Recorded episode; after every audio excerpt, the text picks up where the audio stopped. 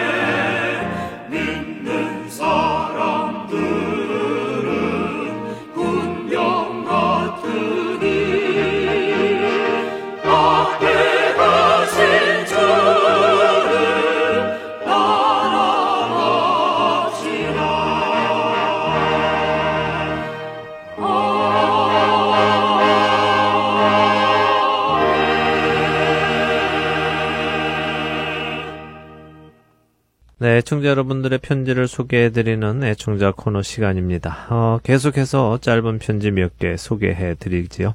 하트앤소울 선교회 귀하, 귀 복음 선교회 위에 주님의 크신 은혜가 함께 하시기를 기원합니다. 여기 적은 물질을 보내드립니다.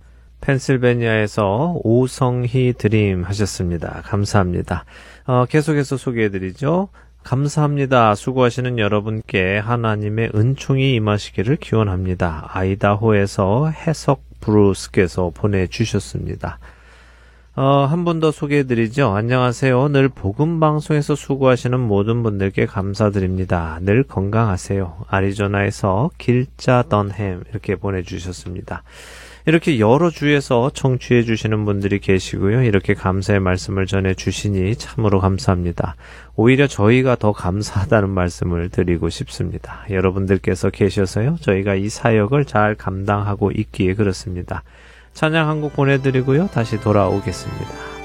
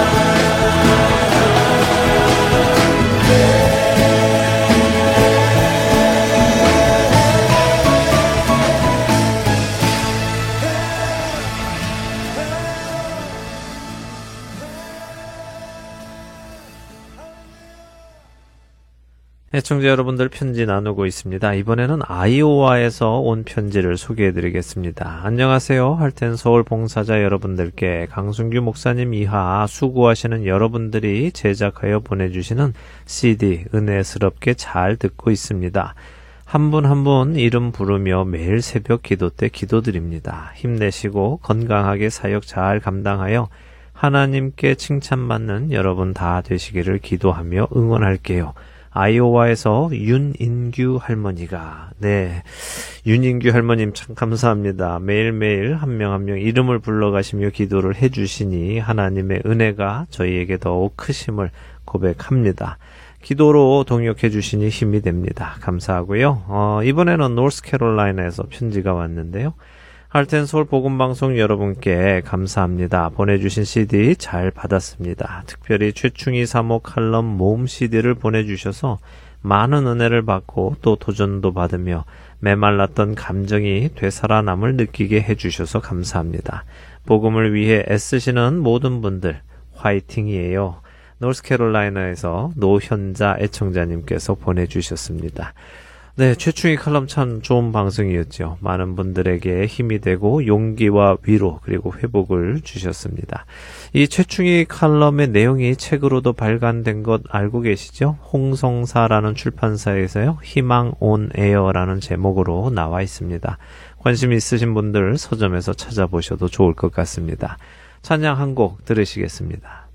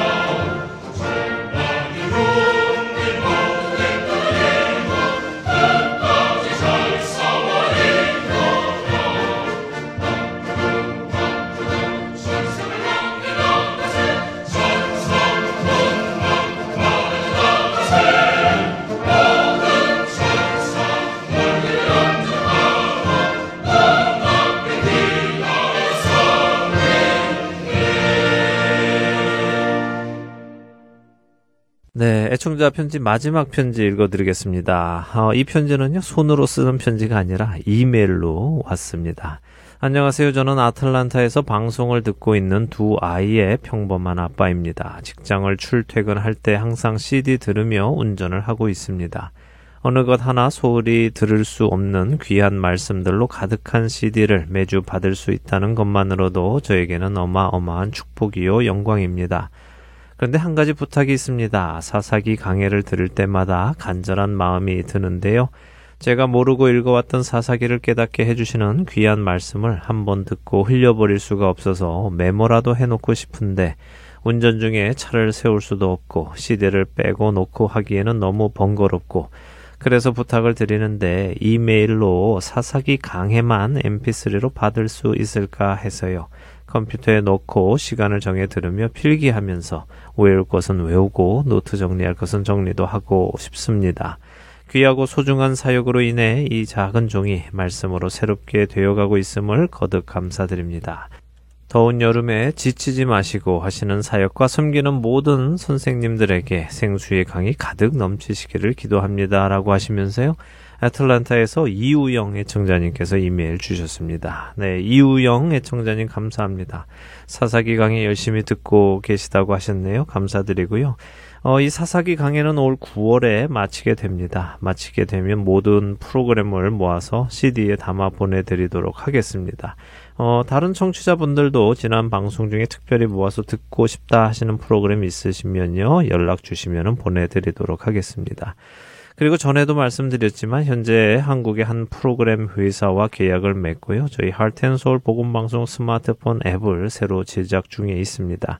현재 사용 중인 앱은 저희가 제작한 것이 아니라 미국 회사에서 제작한 시스템 위에 작동을 하고 있어서 여러 가지 어려운 점이 많이 있지요. 방송을 듣다 전화가 오면 방송이 끊기기도 하고요. 또 처음부터 다시 들어야 하는 일도 있고 빨리 감기나 되감기 등을 하기가 참 어려운 구조이고 그렇습니다. 또 듣고 싶은 방송만 들을 수도 없지요. 예, 그러나 이런 문제들을 다 개선해서 지금 준비하고 있습니다. 각 프로그램별로 모두 들으실 수 있도록도 준비하고 있고요. 이를 위해서 여러분들의 기도를 부탁을 드립니다. 찬양 보내드리고요. 찬양 후에 주안의 하나 사부로 이어집니다. 애청자 코너 지금까지 강순기였습니다. 안녕히 계십시오.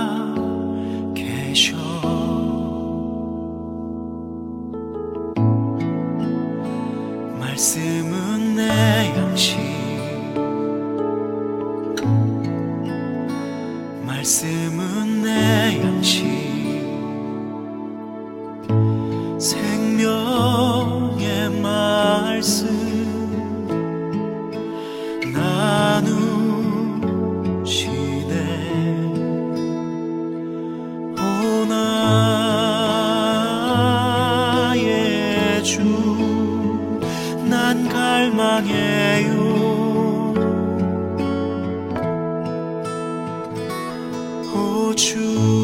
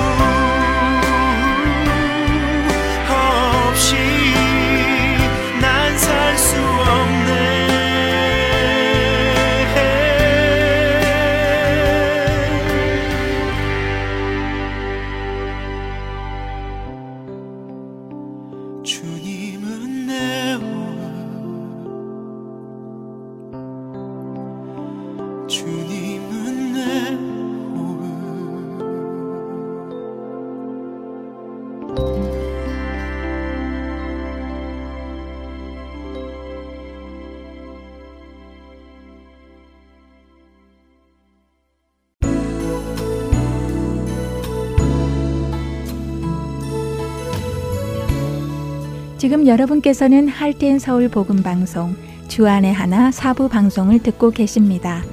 주안의 하나 사부는 퀴즈를 위한 영어 방송을 부모님을 위해 한국어로 옮겨놓은 방송입니다.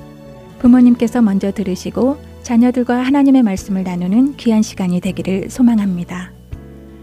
주안의 하나 사부에는 자녀들이 직접 성경을 읽는 레츠리더 바이블, 성경 속 인물들의 이야기를 드라마를 통해 만나는 Children's Bible Drama, 자녀와 함께하는 묵상 시간 Daily Devotional, 그리고 은혜의 설교 말씀 시간이 준비되어 있습니다.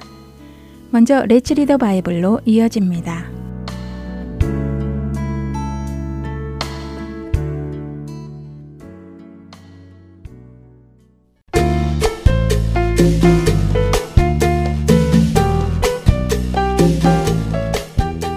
애청자 여러분 안녕하세요. Let's Read the Bible 진행의 함혜진입니다. 우리 몸에는 정말 많은 기관이 있습니다.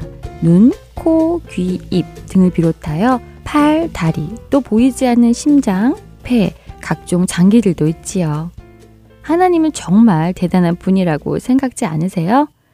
이 모든 것들을 다 꼼꼼하게 만들어서 우리에게 주시고 그것들을 사용하여 살아가게 하시니 말이에요.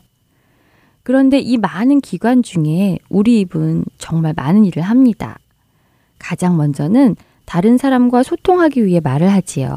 또 음식을 먹기도 합니다. 그리고 숨을 쉬기도 합니다. 노래도 할 수 있고요. 하나님을 찬양할 수도 있지요. 이렇게 여러 가지 일을 하는 이 입을 우리가 잘 다스려야 합니다. 잘못하면 나 자신에게 또 서로에게 큰 해를 입힐 수도 있기 때문이지요. 사실 이 입은 스스로 말하지 않습니다. 주인인 내가 시키는 대로 말하지요.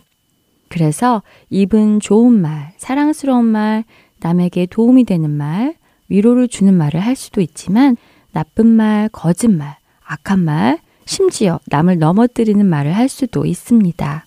그렇기에 우리는 이 입을 잘 제어해야 합니다. 오늘 우리가 읽을 잠언 10장에는 우리의 입에 대한 여러 가지 지혜의 말씀을 해주고 계십니다. 11절은 의인의 입은 생명의 샘이라도 악인의 입은 독을 머금었느니라 라고 하시지요. 19절에서 21절은 이렇게 말씀하십니다.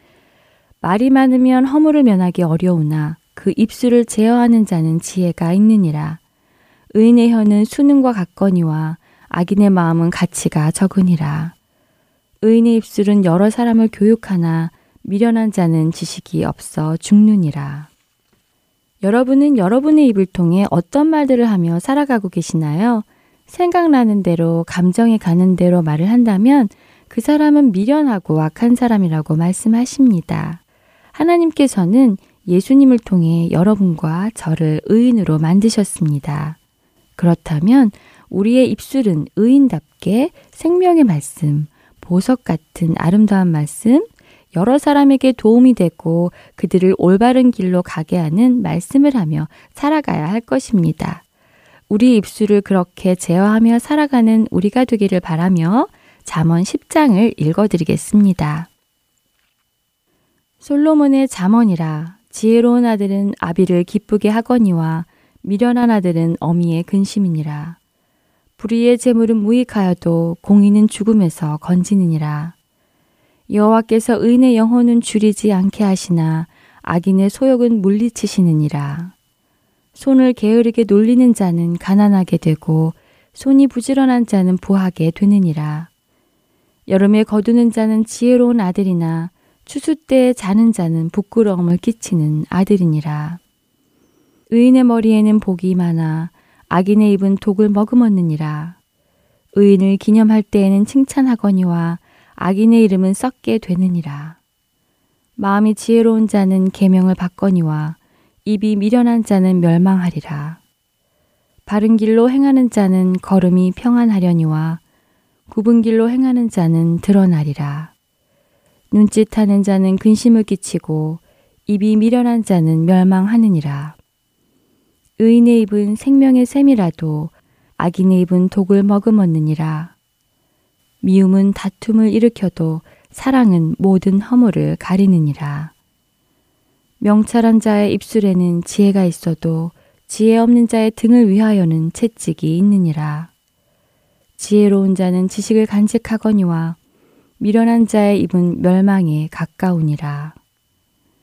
부자의 재물은 그의 견고한 성이요 가난한 자의 궁핍은 그의 멸망이니라. 의인의 수고는 생명에 이르고 악인의 소득은 죄에 이르느니라. 훈계를 지키는 자는 생명길로 행하여도 징계를 버리는 자는 그릇 가느니라. 미움을 감추는 자는 거짓된 입술을 가진 자요. 중상하는 자는 미련한 자이니라. 말이 많으면 허물을 면하기 어려우나 그 입술을 제어하는 자는 지혜가 있느니라. 의인의 혀는 수는과 같거니와 악인의 마음은 가치가 적으니라. 의인의 입술은 여러 사람을 교육하나 미련한 자는 지식이 없어 죽느니라. 여호와께서 주시는 복은 사람을 부하게 하고 근심을 겸하여 주지 아니하시느니라. 미련한 자는 행악으로 낙을 삼는 것 같이 명철한 자는 지혜로 낙을 삼느니라. 악인에게는 그의 두려워하는 것이 임하거니와 의인은 그 원하는 것이 이루어지느니라. 회오리 바람이 지나가면 악인은 없어져도 의인은 영원한 기초 같으니라. 게으른 자는 그 부리는 사람에게 마치 이의 식초 같고 눈의 연기 같으니라. 여호와를 경외하면 장수하느니라. 그러나 악인의 수명은 짧아지느니라. 의인의 소망은 즐거움을 이루어도 악인의 소망은 끊어지느니라. 여호와의 도가 정직한 자에게는 산성이요 행악하는 자에게는 멸망이니라. 의인은 영영이 이동되지 아니하여도 악인은 땅에 거하지 못하게 되느니라. 의인의 입은 지혜를 내어도 폐역한 혀는 배임을 당할 것이니라. 의인의 입술은 기쁘게 할 것을 알거늘 악인의 입은 폐역을 말하느니라. 멸치리더 바이블 마치겠습니다. 안녕히 계세요.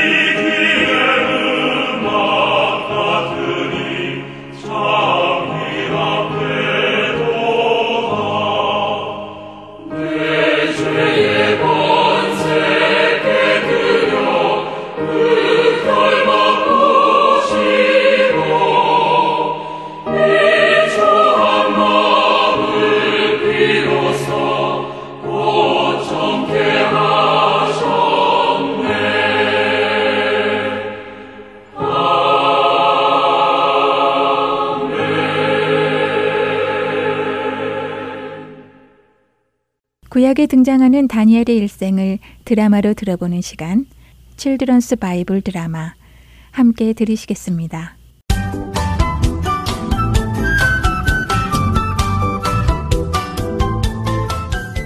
애청자 여러분 안녕하세요. Children's Bible Drama 다니엘 편 진행의 박영규입니다. 느부갓네살 왕이 세운 금신상에 절을 하지 않는 하나냐와 미사엘과 아사랴 이들을 시기하는 갈대아 사람들은 느부갓네살 왕에게 이들을 고발합니다. 이리하여 느부갓네살 왕 앞에 끌려간 세 친구. 그들에게 느부갓네살 왕은 자신이 세운 신상에 절할 것을 요구하죠. 그러나 새 친구는 여전히 신상에 절할 것을 거부합니다. 화가 난 느부갓네살 왕은 풀무불을 평소보다 일곱 배나 더 뜨겁게 달구도록 명령하고는 새 친구를 그곳에 던져 넣으라고 합니다. 평소보다 일곱 배나 더 세게 맹렬히 타오르는 풀무불. 과연 하나냐와 미사엘과 아사랴는 어떻게 될까요?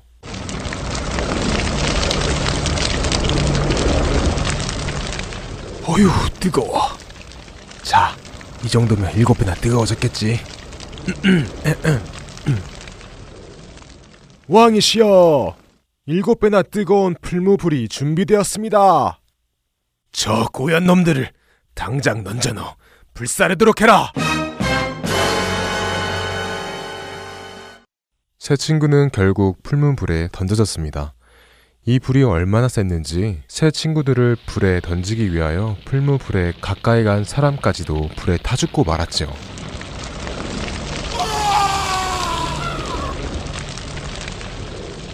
이렇게 센 불 속으로 던져진 새 친구들.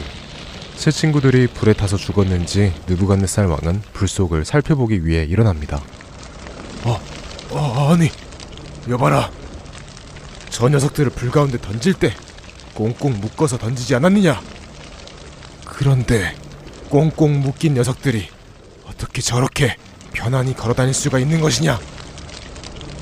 그렇습니다. 엄청난 불길 속에서 새 친구들은 고통의 비명을 지르는 것이 아니라 그 안에서 하나님을 찬양하고 있었습니다. 그중 아사랴가 찬양했습니다. 우리 조상의 하나님, 영원히 찬송을 받으시옵소서. 하나님께서는 늘 공의로우신 분이시며 선하신 분이십니다. 오늘 우리 민족이 이렇게 고통 중에 있게 된 것은 모두가 우리의 잘못입니다. 우리가 하나님의 말씀을 귀담아 듣지 않고 지키지 않았기 때문입니다. 그렇기에 우리에게 일어난 이 모든 일은 하나님의 공의로운 결정이십니다. 그러나 하나님, 우리는 하나님만을 의지합니다. 우리를 버리지 마시옵고 우리 조상 아브라함과 맺으신 그 언약을 잊지 마시옵소서. 우리는 하나님을 경외하며 하나님을 다시 한번 뵙기 원합니다. 우리로 부끄러움 당하지 말게 하옵시고 주의 영광을 나타내 주시옵소서. 온 땅이 하나님의 영광을 보게 하옵소서. 새 친구들이 하나님께 찬송과 기도를 드리던 그때 하나님께서는 그들에게 천사를 보내셨습니다. 불 속에서 천사는 새 친구를 보호해 주었습니다. 아, 아니, 저것 봐라. 분명 세 명을 불 속에 던졌는데 어찌 네 명이 보이느냐? 저 네 번째 사람은 사람이 아니라 전사가 아니냐? 아니 이럴 수가. 너무 놀란 느부갓네살 왕은 직접 맹렬히 타는 풀무불 입구 가까이에 가서 외칩니다. 지극히 높으신 하나님의 종 사드락과 메삭과 아벤느고야 너희들이 살아있다면 어서 바깥으로 나와보거라 느부갓네살 왕의 외침을 듣고 사드락과 메삭과 아벤느고라 불리는 하나냐와 미사엘과 아사랴가 불 가운데서 걸어 나옵니다.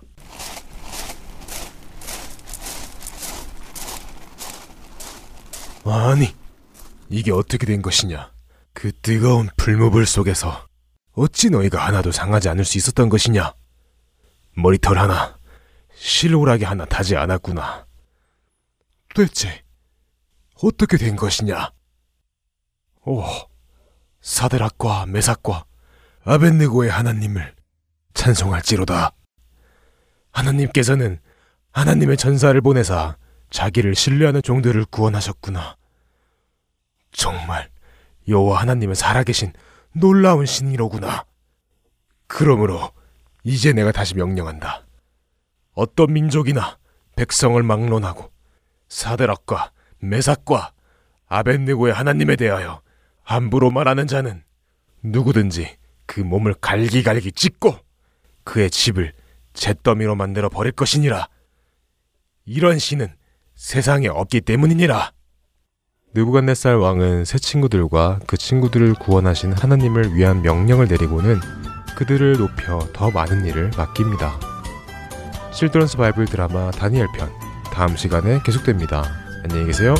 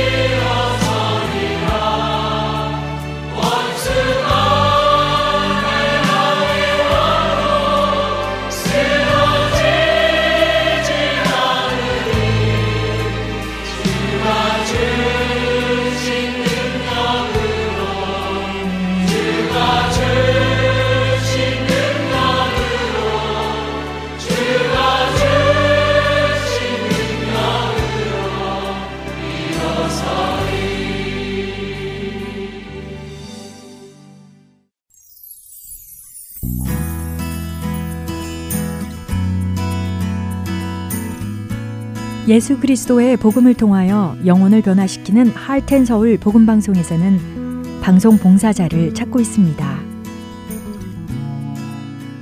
영혼을 살리고 세우는 방송을 만들기 위해 방송 제작 봉사, 아나운싱 봉사, 편집과 번역 봉사 등 방송 제작에 관련된 봉사에 참여하실 분들은 할텐 서울 방송사 전화번호 602-866 8999로 연락 주시기 바랍니다.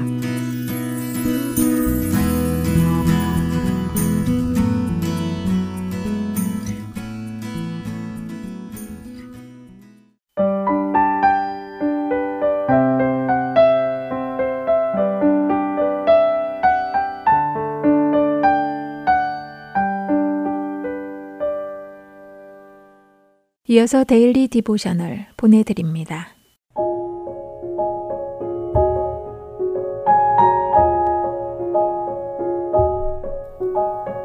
애청자 여러분 안녕하세요. Daily Devotional 진행의 최소영입니다. 우리가 누군가를 신뢰할 때 그 사람이 경험하여 권하는 것을 나도 직접 해보고 그것이 정말 사실임을 경험한 적이 있을 것입니다. 이와 마찬가지로 믿음 생활 가운데 다른 사람이 경험한 하나님을 보고 믿으며 우리도 동일하신 하나님을 경험하게 되지요. 오늘은 자녀들과 이것에 대해 나누어 보고 말씀을 묵상하는 시간 되시길 바랍니다. 오늘 데일리 디보셔널의 제목은 Tried and True입니다. 프레슬리는 지금 친구 케나의 집에 놀러와 있습니다. 케나와 함께 부엌에 들어간 프레슬리는 맛있는 음식 냄새에 감탄하며 케나의 엄마에게 저녁으로 무엇을 만들고 계신지 물어보았지요. 케나의 엄마는 치킨과 라이스를 넣은 casserole을 만드는 중이라고 하시며 프레슬리가 좋아했으면 좋겠다고 말씀하십니다. 치킨과 라이스가 들어간 casserole이라는 말에 프레슬리는 뭐라 대답해야 할지 몰라 머뭇거리고 있었지요. 이러한 프레슬리의 모습을 본 케나는 프레슬리에게 웃으며 이렇게 말합니다. 너 이 음식 별로 맛있을 것 같지 않다고 생각하는구나. 하지만 일단 먹어보면 생각이 달라질 거야. 먹어봐. 정말 맛있어.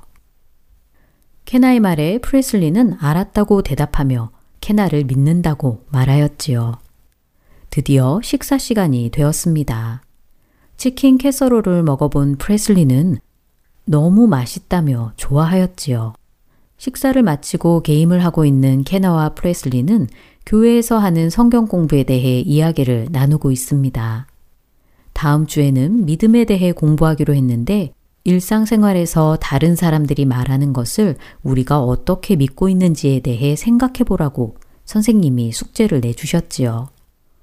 그런데 아무리 생각을 해봐도 케나와 프레슬리는 이 질문에 대해 어떻게 대답해야 할지 잘 모르겠다고 서로 이야기하고 있었습니다. 고민 끝에 케나는 아빠에게 이 질문에 대해 물어보았죠. 그러자 아빠는 프레슬리에게 아까 치킨 캐서롤을 좋아하지 않는다고 생각했었는데 왜 먹어보았느냐고 물어보셨습니다. 이에 프레슬리는 이미 치킨 캐서롤을 먹어보았던 케나가 맛있다고 하며 권했는데 자신은 케나를 신뢰하기에 케나의 말대로 먹어본 것이라고 대답하였지요.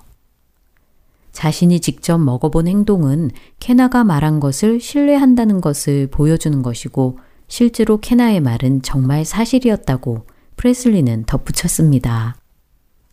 프레슬리의 말에 케나의 아빠는 이렇게 말씀하셨지요. 그래, 너의 말이 맞구나. 그리고 이 원리는 예수님을 믿는 것에도 적용될 수 있지. 예수님의 사랑과 용서, 또 예수님이 주시는 평안은 많은 사람들이 믿고 실제로 경험했으며 그래서 그것이 사실이라는 것을 보여주었지. 예수님이 주시는 예수님의 사랑과 용서, 예수님의 평안을 다른 사람들이 경험했다는 것을 보고 들으면 이것을 통해 우리도 예수님을 신뢰하게 된단다.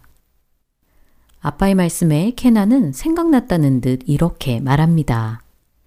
우리 교회에 다니는 데이비스 가족도 그래요. 군대에 있는 데이비스 아줌마의 아들이 멀리 해외에 파병되었을 때 걱정하는 데이비스 아줌마에게 예수님께서 평안을 주셨다고 했어요. 데이비스 아줌마가 예수님을 신뢰하는 모습을 보며 저도 예수님을 더 의지하게 되더라고요. 케나의 말에 아빠는 고개를 끄덕이시며 예수님은 모든 믿는 자들의 삶 속에서 그분의 약속을 이루신다고 하십니다. 예수님께서 다른 믿는 자들에게 행하시는 일들을 보며 우리는 예수님께서 우리에게도 동일하게 일하실 것을 깨닫게 된다고 아빠는 말씀하십니다. 자녀들에게 진심으로 예수님을 믿고 신뢰하는지 물어보시기 바랍니다. 가족이나 친구들의 삶 속에서 역사하시는 하나님을 보고 자신도 크리스찬이 된 경우도 있을 것입니다.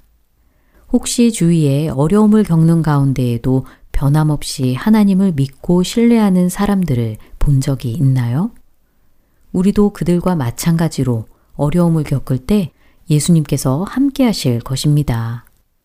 만일 다른 믿는 자들을 통해 그들을 위로하시고 사랑하시는 하나님을 보게 된다면 그 하나님께서 우리에게도 동일하게 함께 하시는 분이심을 자녀들에게 가르쳐 주세요. 우리는 언제나 하나님을 신뢰할 수 있습니다. 오늘 함께 묵상할 말씀은 데살로니가 전서 1장 6절과 7절. 또 너희는 많은 환란 가운데서 성령의 기쁨으로 말씀을 받아 우리와 주를 본받은 자가 되었으니 그러므로 너희가 마게도냐와 아가야에 있는 모든 믿는 자의 본이 되었느니라 입니다. 데살로니가 교회 성도들처럼 환란 가운데에도 예수님만을 신뢰하며 이를 통해 다른 이들에게 믿음의 본이 되는 우리 자녀들 되길 소망하며 Daily Devotional 마칩니다. 안녕히 계세요.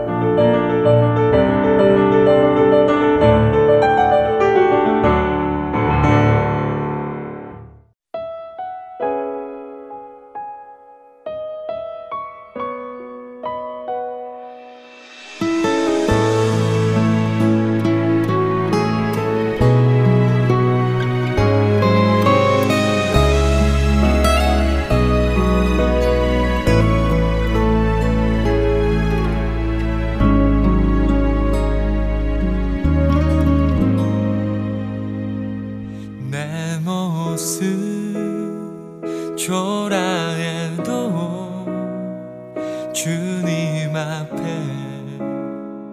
또 한 걸음 달려가 국류를 베푸시는 주 내 아버지의 품에 안겨 나눌 리 지금껏 나 살아왔던 모든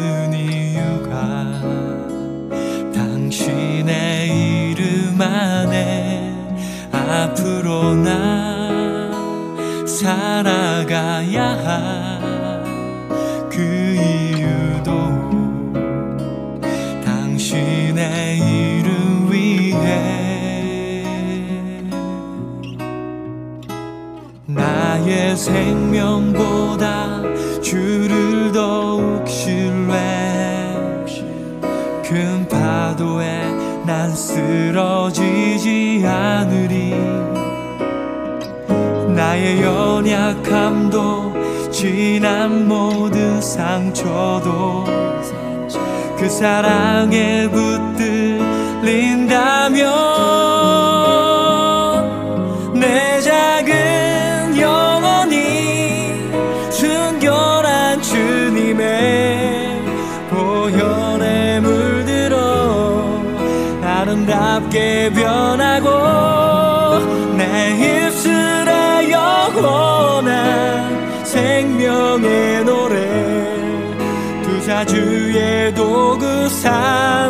삼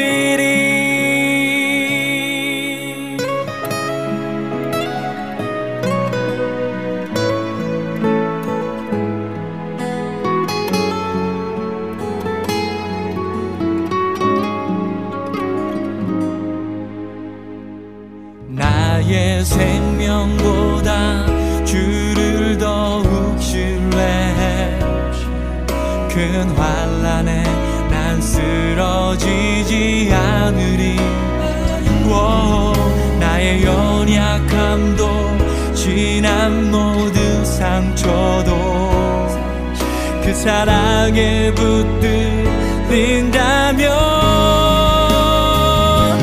내 작은 영혼이 순결한 주님의 보혈에 물들어 아름답게 변하고 내 입술에 영원한 생명의 노래 부사주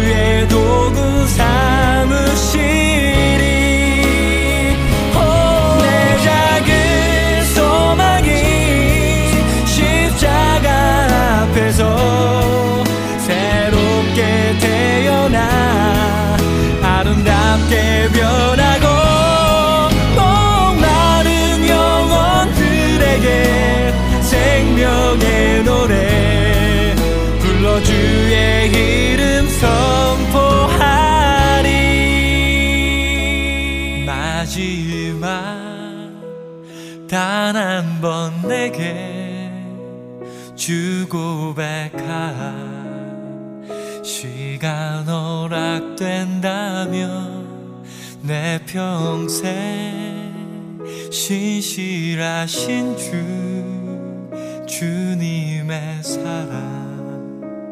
그 이름만을 신뢰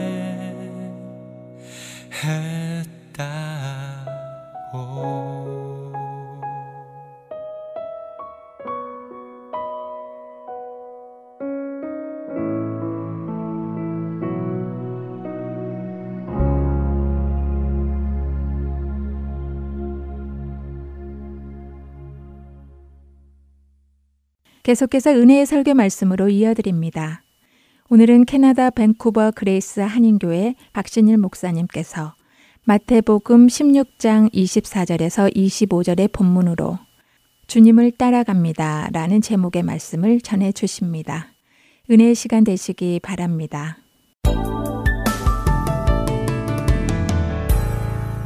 오늘 마태복음 16장 24절 25절 두절 말씀인데요. 다 같이 함께 봉독하도록 하겠습니다. 24절 25절 이에 예수께서 제자들에게 이르시되 누구든지 나를 따라오려거든 자기를 부인하고 자기 십자가를 지고 나를 따를 것이니라 누구든지 제 목숨을 구원하고자 하면 잃을 것이요 누구든지 나를 위하여 제 목숨을 잃으면 찾으리라. 아멘. 24절 한 절만 다 같이 함께 봉독합니다. 이에 예수께서 제자들에게 이르시되 누구든지 나를 따라오려거든 여기까지입니다. 예수님이 나를 따라오라고 팔로우 미라는 말씀을 하시기 전에 먼저 이렇게 말씀하십니다. 누구든지 나를 따라오려거든. 근데 이 표현의 의미는 이런 뜻입니다. 누군지 나를 따라오는 것을 원한다면이라는 말입니다. 마음에서 주님을 따라오는 것을 원한다면 따라오라고 말씀하십니다. 우리는 이 뒤의 얘기를 읽기 전에 오늘 여기에서 먼저 멈춰야 합니다. 왜냐하면 우리 모두는 마음 속에 우리 마음에는 내가 하고 싶은 소원이라는 것들이 있기 때문입니다. 누가 시키지 않아도 내 마음 속에 있는 소원은 행하게 됩니다. 오늘 만약에 예배에 나오신 우리 모두 이 마음 속을 해부해서 무슨 소원이 들어있나를 살펴본다면 아마 우리는 다 들킬지 모릅니다. 주님을 따라가고 싶은 마음이 우리 안에 있는 것일까? 이것을 먼저 생각해 봐야만 그 뒤를 갈 수 있다는 겁니다. 우리 안에 정말 주님을 쫓아가고 싶은 마음이 있을까? 이 고민을 좀 해보자는 겁니다. 제가 질문할 텐데 여러분 아멘으로 대답하지 말고요. 이 대답은 예, 아니요로만 대답하시면 좋겠습니다. 우리 마음속에 혹시 이게 있는지 대답을 잘 해보시기 바랍니다. 난 돈이 많았으면 좋겠다. 정직하게 대답을 해주시기 바랍니다. 나는 돈이 많았으면 좋겠다는 소원이 있습니까? 나는 평생토록 건강했으면 좋겠다. 아멘은 하지 마세요. 네. 자식들이 나는 잘 됐으면 좋겠다. 이거는요, 저절로 일어나는 것입니다. 감출 수가 없습니다. 다 가지고 있습니다. 그런데 예수님이 따라오라고 하신 길은 어떤 길인가? 나를 따라오면 이 세상에서 무조건 형통하고 잘 된다? 이렇게 말씀하시지 않습니다. 평생 건강할 거라고 보장도 안 해주십니다. 오히려 예수님이 따라오라고 하는 길은 나를 따라오면 세상에서 성공하는 거, 어쩌면 출세하는 것도 포기할 수 있을지도 모른다고 오히려 주님 말씀하십니다. 아무도 너를 알아주는 사람도 없을지도 모른다. 라고 말씀하십니다. 그리스도인의 길은 우리가 속에 본능적으로 따라갈 수 있는 길은 아니라는 것이 분명합니다. 여러분, 덮어놓고 따라가시면 안 됩니다. 어떻게 보면 우리가 가기에는 망설여지는 길입니다. 조금 더 솔직하게 표현하자면 내가 이 길을 꼭 걸어가야 되는가, 이렇게 살아가야 하는가 할 만큼 괴로운 길일 수도 있습니다. 그런데 예수님을 진정으로 믿으면 조금 신기한 일이 우리 안에 일어납니다. 작든지 크든지 우리 마음속에 그래도 이 예수님을 따라가 봐야 되는 거 아니야? 라고 하는 이 마음이 우리 안에 심기워지게 된다는 것입니다. 맞습니까? 아닙니까? 힘들긴 하지만 저와 여러분 안에 그래도 우리가 이 예수님이 말씀하신 길을 따라가는 거 아니야라고 하는 작은 생각이 있습니까? 없습니까? 있다는 것입니다. 그래서 예수를 믿고 나면 이것이 살아있다는 겁니다. 이 마음이 살아있어요, 우리 안에. 세상에서 보면 손해처럼 보이지만 절대로 손해가 아닌 것도 우리는 알게 됩니다. 하지만 이 세상에 땅을 밟고 살고 있기 때문에 하나님의 말씀하신 이 가치로 살아야 되는지 마음속에 그런 약간의 소원이 있으면서도 고민이 되는 것은 실제입니다. 그래서 그리스도를 따라가는 길은 어디에서 시작됐냐면 갈등에서 시작되는 겁니다. 왜냐하면 신앙인의 길은 내가 지금까지 살아왔던 방식과 다르게 사는 길이기 때문에 그렇습니다. 매일 하루에 24시간 주님을 따라야겠다는 불타는 소원이 내 가슴 속에서 쉬지 않고 24시간 뛰는 사람은 우리 중에 아무도 없다고 저는 확신합니다. 그러나 중요한 것은 그 주님을 따라가며 살고 싶다는 소원은 내 마음 안에서 살아서 계속 역사하고 있다는 것입니다. 불이라고 하는 것은요, 붙었다가 약해질 수도 있습니다. 하지만 진리를 믿는 믿음, 또 그것을 믿는 우리들에게 주님이 요구하시는 그 명령은 언제나 똑같습니다. 바뀌지 않습니다. 그래서 기독교 신앙은 감정에서 출발하는 게 아니라 진리에서 출발하는 것입니다. 예수님은 우리에게 주님을 따라오라고 말씀하실 때 우리의 감정을 흥분시켜서 자극시켜서 따라오라고 절대 하시지 않습니다. 오히려 침착하게 잘 비용을 계산해 보라고. 그리고 네가 인격적으로 결정해서 따라오라고 말씀하십니다. 요한복음 5장에 이런 병자가 한 명 나옵니다. 38년 된 병자가 한 사람 있습니다. 이 사람은 베데스다 연못가 1년에 한 번 천사가 물을 동하면 제일 먼저 들어가는 선착순의 은총만 있는 그 베데스다 연못가에 매일 출근합니다. 어느 날 이 남자에게 예수님이 찾아오셔서 한 가지 질문하십니다. 그것이 6절입니다.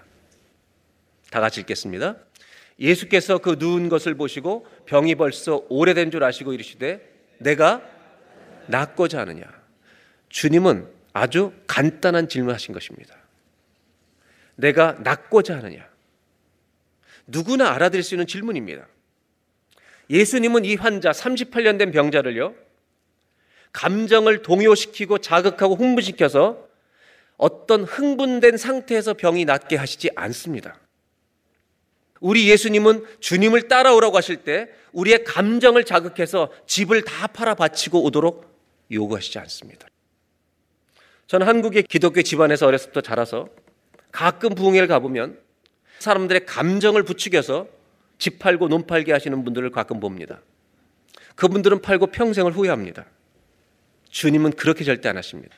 인격적인 결정을 요구하십니다. 우리가 70년대 교회 다녔던 분은 알겠지만 한국교회에서 교회 다닐 때 헌금 시간이 되면 헌금을 하면요. 목사님들에게 봉투를 들었습니다. 그리고 11조 아무개 아무개 이렇게 읽어 주시던 기억 나십니까? 저는 어린 나이인데 고등학생 때인데 왜 저렇게 하지? 저는 고민을 많이 했습니다. 혹시 저렇게 읽으면 헌금을 많이 할까? 저는 사실은 학생이었지만 보기에 좋지는 않았습니다. 더 충격적인 것은 제가 신학교에 다니던 교회였습니다. 한 400명 출석하는 교회가 건축 헌금을 하기로 결정해서 전 교인들이 헌금을 준비합니다. 건축 헌금 하는 날 담임 목사님은 건축 헌금 봉투를 드셨습니다. 그리고 이렇게 불렀습니다. 이 집사 50만 원, 김 집사 30만 원. 액수를 다 부르는 겁니다. 그러다가 더 충격적인 것은 박아무개 권사 100만 원. 그리고 멈추십니다. 그리고 그 원사님이 나오겠습니다. 그 봉투를 다시 주면서 400만 원 헌금에 이렇게 돌려줬습니다. 저는 그것을 지금도 잊지 못합니다. 헌금은 누가 드리는 건가? 저렇게 해도 되는 것인가?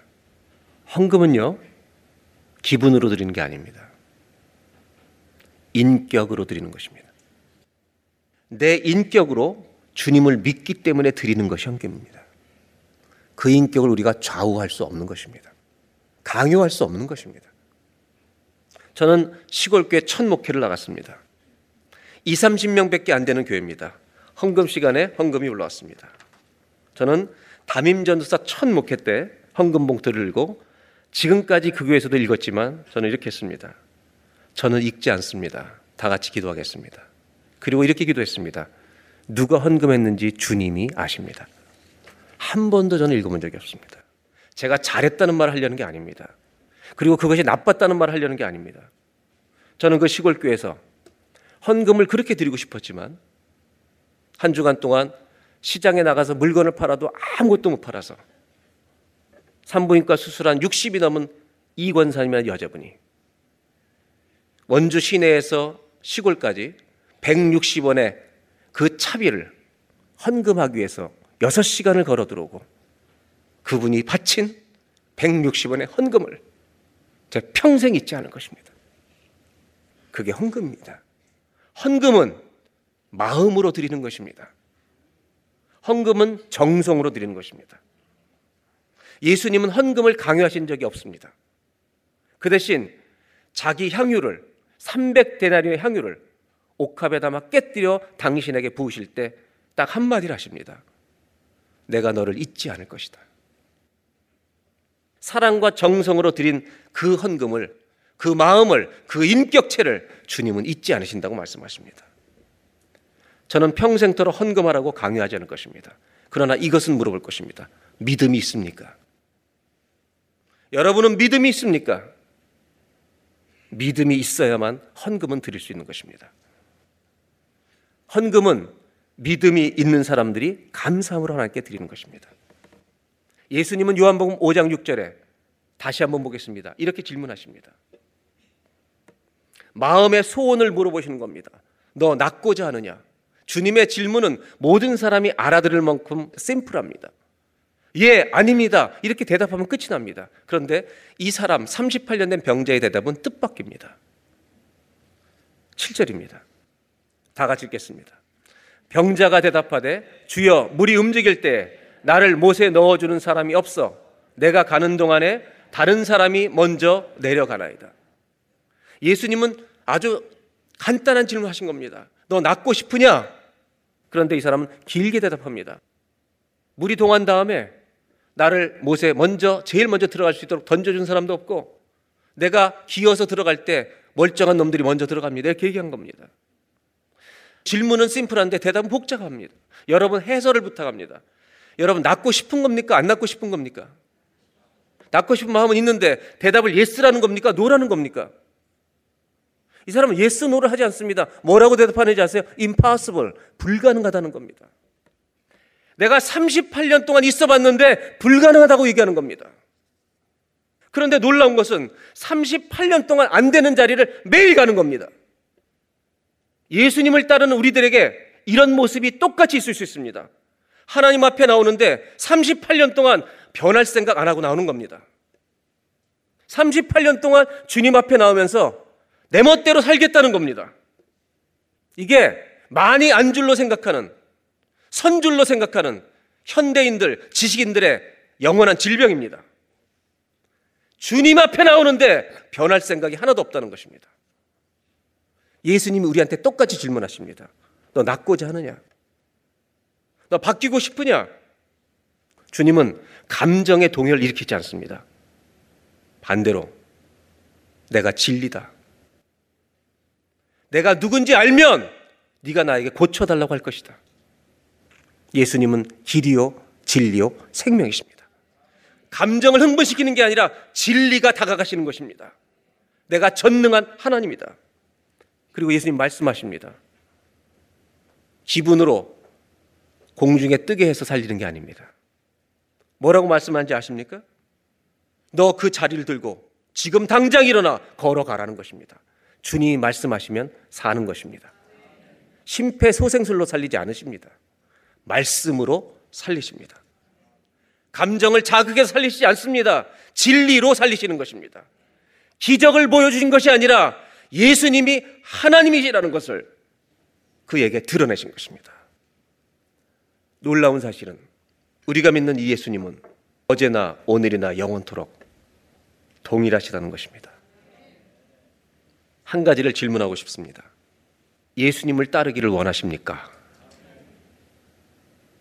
이 질문 하려고 하는 거 아닙니다. 갈등하고 있습니다. 제가 하고 싶은 질문 이것입니다. 아무리 세상이 힘들고 이 길이 어려워도 그리스도를 따르고 싶은 마음이 우리 속에 크든 작든 살아있지 않느냐고 물어보시는 주님의 질문을 묻고 싶은 겁니다. 내가 지금 비록 그렇게 못 살아도 예수를 믿는 우리들 안에는 여러분, 저와 여러분 안에 주님을 따라 살고 싶은 소원이 살아서 꿈틀거리고 있지 않습니까? 너 이 마음 있지? 너 이 마음이 조금 너희 속에 살아있지? 주님이 질문하신다는 것입니다. 물론 우리들 중에는 젊은 시절에 아니면 수년 전에 주님에서 좀 살아보리라 뜨거운 마음이 불붙었던 사람이 있을 것입니다. 그 불은 뜨거웠다 식었다 합니다. 그 추억을 불러 일으키려는 것이 아닙니다. 성경은 이렇게 늘 질문합니다. 예수 그리스도가 누구인지 너 아느냐? 이거를 물어보시는 겁니다. 그분이 누구인지 알기 때문에 그분을 따르고 싶은 마음이 우리 가슴 속 안에 살아있는 거 아니냐. 이것이 저와 여러분의 주님을 따르는 출발이 되기를 주의 이름으로 기원합니다. 그리고 24절에 이렇게 설명하십니다. 다시 한번 보겠습니다. 주님을 따르고 싶은 불같은 소원은 없어도 우리는 주님을 따르고 싶은 소원이 예수 믿는 자 안에는 다 살아서 꿈틀거리고 있습니다. 여기서 출발하는 겁니다. 그리고 예수님 뭐라고 말씀하시냐면 누구든지 나를 따라오려거든 다 같이 읽어볼까요? 자기를 부인하고라고 말씀하십니다. 예수님을 따르는 길을 아주 간단히 표현하십니다. 자기를 부인하라는 것입니다. 나를 부인하는 겁니다. 사도 바울은 이것을 내가 날마다 죽는다고 말합니다. 날마다 죽는 것이 자기를 부인하는 거다. 저는 오늘 여러 가지 말씀을 드리려고 하지 않습니다. 할 얘기가 수없이 많지만 오늘 저는 여러분과 딱 한 가지를 말씀드릴 겁니다. 자기를 부인한다는 것이 추상적인 것이 아니라 구체적으로 내 삶이 어떤 것인지 여러 가지 중에 딱 한 가지만을 오늘 나누려고 하고 이 한 가지를 저와 여러분이 가슴 속에 품고 평생을 그렇게 살아가는 연습이 이어지기를 주의 이름으로 축복합니다. 자기를 부인한다는 게 뭔가? 우리 모두는요, 내가 어떤 것을 결정하는 사고 방식을 갖고 있습니다. 우리는 수많은 결정을 할 때 내 방식이 있는 겁니다. 어떤 사람은 조금 더 감정적인 결정을 하는 사람이 있습니다. 어떤 사람은 조금 더 이상적이고 계산적인 결정을 하는 사람이 있습니다. 어떤 사람은 다 떠나서 의지 방향을 딱 정하고 아주 굉장히 정말 의지가 굳건하게 그 결정을 하는 사람도 있습니다. 어떤 사람은 세속적인 결정을 하는 사람이 있습니다. 여러 가지 표현 중에 가장 쉽게 그냥 결혼 얘기를 좀 해보려고 합니다. 우리가 결혼할 때 어떻게 결정하는가?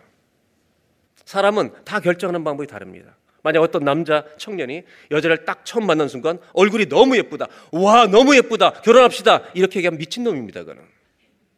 그렇게 감정적으로 결정하면 인생이 쉽지 않습니다.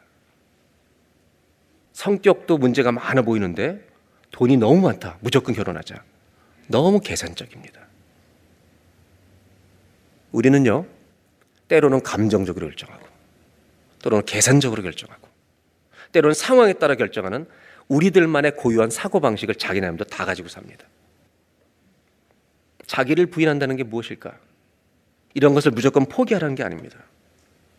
저는 내가 결혼할 때 고려할 것이 있다는 겁니다. 왜 없겠습니까? 제가 딸내미 둘인데 결혼 조건 넘버원 애들은 믿음이에요. 두 번째가 뭔지 아시죠? 성품보다 키가 먼저일 수도 있어요. 그런 것들 다 저는요 키를 본다, 가문을 본다, 뭘 본다 이거를 부정하는 게 아닙니다. 여러분과 나누고 싶은 게 이겁니다.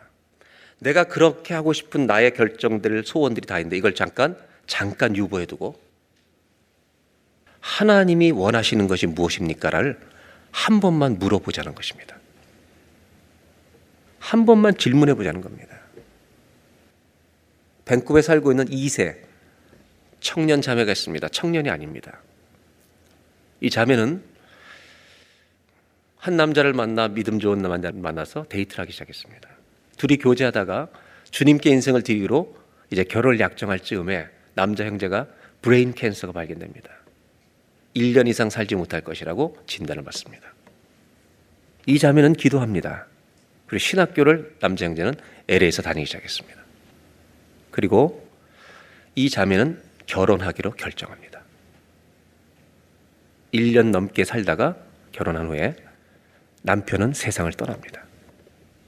이 자매는 그와 함께 살았던 1년 넘는 시간을 감사함으로 죽게 바치고 지금 싱글로 살아가고 있고 그 자매는 우리 교인의 딸입니다. 가문을 본다, 키를 본다, 성품을 본다. 이걸 무조건 반대하는 것은 아닙니다. 왜냐하면 우리 이성과 감정과 의지도 주님의 통치를 받고 있을 때는 좋은 도구가 됩니다. 제가 여러분들에게 주의하자고 하는 것은 내 죄입니다. 내 욕심이 그릇된 결정을 만들 수 있기 때문입니다. 그것을 주의하기 위해서 주님께 묻자는 것입니다.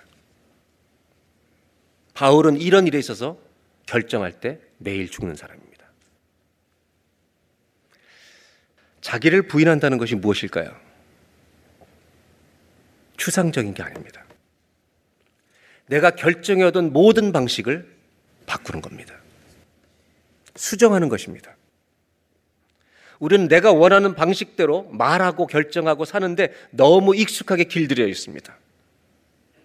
38년 동안. 우리를 완전히 고치시고 살리시고 변화시킬 수 있는 주님 앞에 매주 나오면서 우리는 안 변하기 위해 38년 동안 버티고 있는지 모릅니다. 자기를 부인한다는 것 여러 가지 필요할 수 있지만 오늘 딱 한 가지. 내가 결정하는 방법을 바꾸는 것입니다. 주님이 원하신 것이 무엇입니까? 말하기 전에 묻는 것입니다. 말을 멋대로 하는 사람들이 있습니다. 얼마나 많은 사람들을 속이고 상처를 주는지 모릅니다. 38년 동안 배어 있는 겁니다. 사업을 멋대로 하는 사람들이 있습니다. 하나님의 기준에 어긋나게 안 바꿉니다. 자기를 부인한다는 것은 그것을 고치는 겁니다. 결정하는 방식을 바꾸는 겁니다. 이것을 택하는 순간 우리의 모든 것은 바뀌어질 것입니다. 왜냐하면 주님의 말씀은 진리이기 때문입니다. 내가 어디에 살 것인가? 무슨 말을 하며 살 것인가? 가족들을 어떻게 대할 것인가? 내가 직장 생활을 어떻게 할 것인가? 내가 사업을 어떻게 하실 것인가? 갑자기 바뀌는 것이 아니라 조금씩 조금씩 주님을 따라가는 성화의 아름다움이 우리 몸에 자리 잡게 될 줄로 믿습니다. 이 모든 것이 여러분 나의 결정에 의해서 바뀐다는 것입니다. 만일 내가 나를 부인하지 않는 내 멋대로 사는 방식을 계속해서 고집한다면 자기를 부인하지 않기로 결정한다면 우리 모두는요 두 얼굴을 가진 인간이 되는 겁니다. 교회에서는 그리스도인처럼 보입니다. 그러나 세상에 나가면 흉측한 얼굴로 바뀝니다. 그래서 한국교회 목사님들 중에 그 자녀들이 아버지 보고 교회를 안 다니는 사람들이 많이 배출됐습니다. 목사만이 아닙니다. 일반 교인도 똑같습니다. 애들이 엄마 때문에 아빠 때문에 교회를 따라와 줄지는 모르지만 당신들이 믿는 하나님 나 믿고 싶지 않다고 애들은 지금 방황하고 있습니다. 지식이라고 하는 것은 내가 필요할 때 꺼내 쓰는 것입니다. 이것이 지식입니다. 그러나 진리는 내 인생을 바꿔버리는 것입니다. 서울을 공부하십시오. 뉴욕을 공부하십시오. 토론토, 프랑스 파리, 이태리 로마, 그리스 다 공부하십시오. 여러분 지식이 생길 겁니다. 그리고 그 지식은 내가 어디에 살 건가, 어디로 놀러 갈 건가, 그것을 결정하는데 도움을 줍니다. 내가 무엇을 구하냐에 따라 여러분 어디를 살 것인지를 결정하는 겁니다. 돈을 원하는 사람은 돈을 따라갈 것입니다. 기분을 원하는 사람은 감정을 충족시킬 곳을 찾아 떠날 것입니다. 환경을 구하는 사람은 좋은 환경을 따라 살 것입니다. 이것이 지식의 역할이지만 한계입니다. 즉, 지식은 나를 돕지만 나를 이기지는 못합니다. 내가 지식을 이용하는 것 뿐입니다. 그러나 진리는 어떤 것입니까? 진리는 내가 진리인 줄 알면 내 모든 것을 가지고 진리를 향해 가는 것입니다. 그래서 예수님은 천국을 땅에 감추인 보화라고 말씀하신 겁니다. 네가 그 보화를 진리를 발견하면 네 가진 건 모든 것 팔아 그 길로 간다. 이게 진리다. 예수님은 당신이 지식 중에 하나라고 말씀하신 적이 없습니다. 예수님은 길이고 진리고 생명이라고 태초부터 지금까지 말씀하십니다. 큰 배가 한밤중에 항구로 들어오고 있습니다. 항구로 들어와서 점점 가까우는 중에 건너편에 작은 배의 불빛이 보이는데 부딪힐 것 같아서 무전을 칩니다. 기적 소리를 크게 내면서 비키라고 우리가 배가 워낙 크니까 네가 좀 비켜주면 좋겠다. 근데 이 작은 불빛 같은 데서 무전이 옵니다. 나는 등대요. 등대 앞에서는 아무리 큰 배도 지가 피해가는 것입니다. 아무리 이 땅에 큰 사람도 예수 진리 앞에 우리 모든 것을 가지고 그분께로 향해야 될 줄로 믿습니다. 지식은 나를 못 이깁니다. 그런데요, 진리는 나를 이깁니다. 내 모든 것을 버리게 할 수 있습니다. 만약 여러분들이 예수님을 진리로 믿는다면, 진리로 믿는다고 하면서 그분을 안 따라간다면 우리는 그분을 진리로 대우하는 게 아닙니다. 지식 나부라기로 대우하는 것입니다.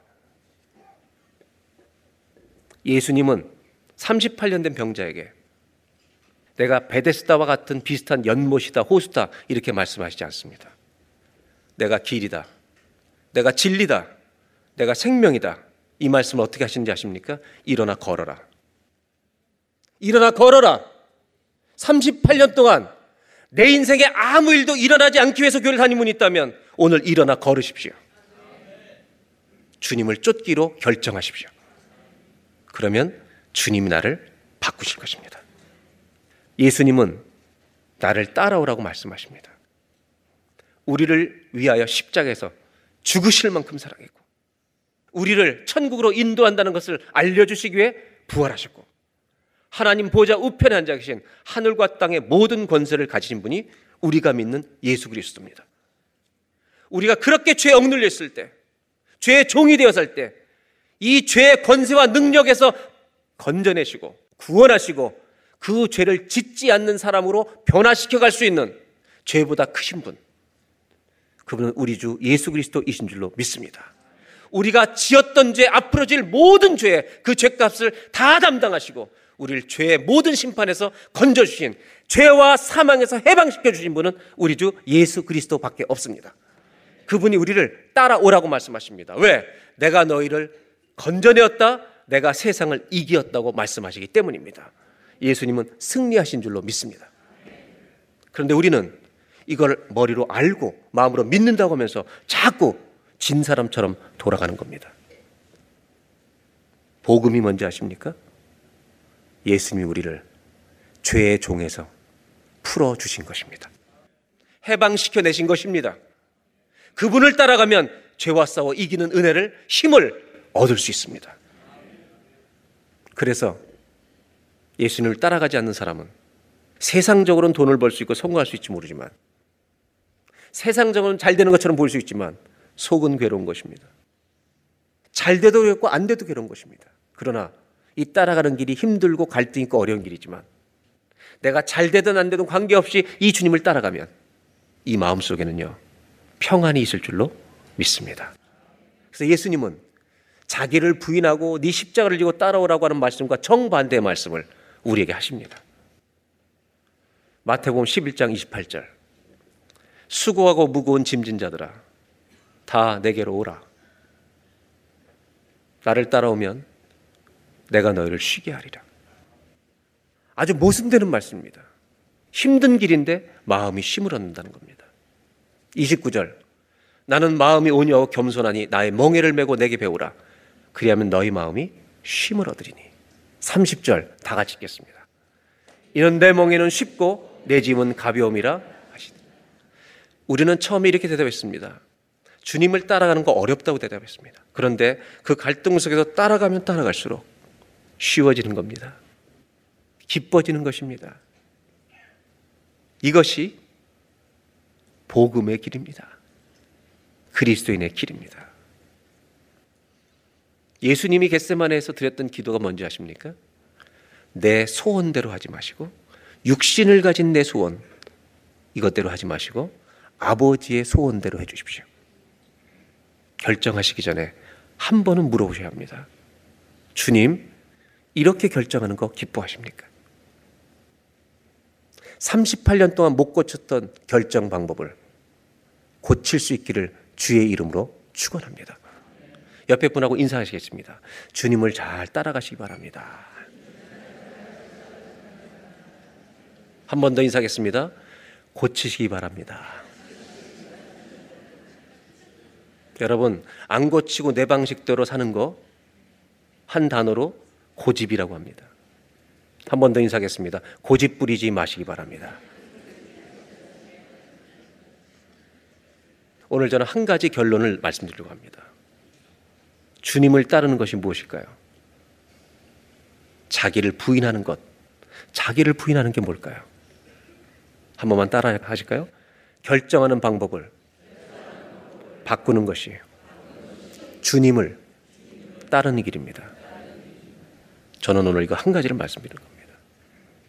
결정하는 방식을 고치십시오.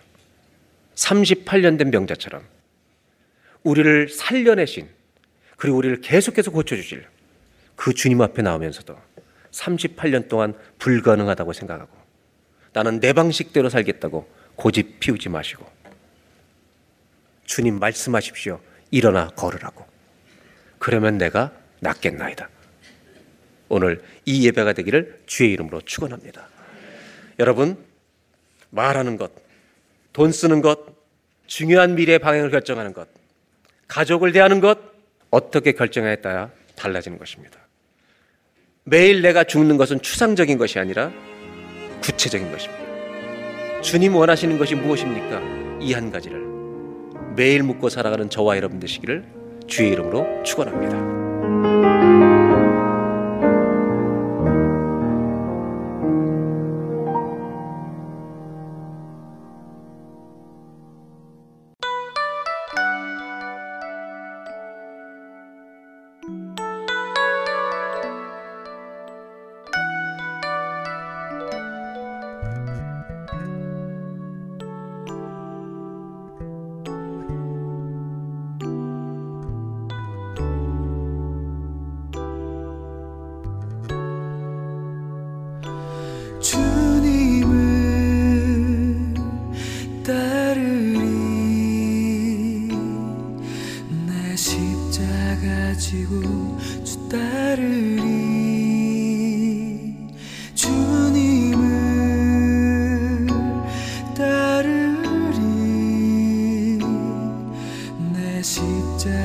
가 지고 주 따르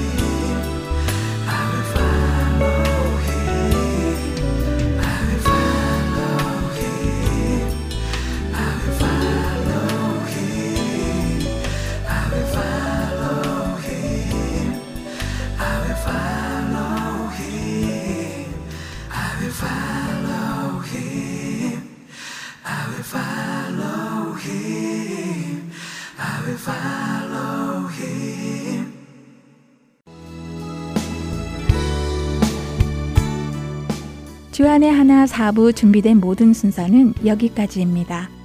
애청해주신 여러분들께 감사드립니다.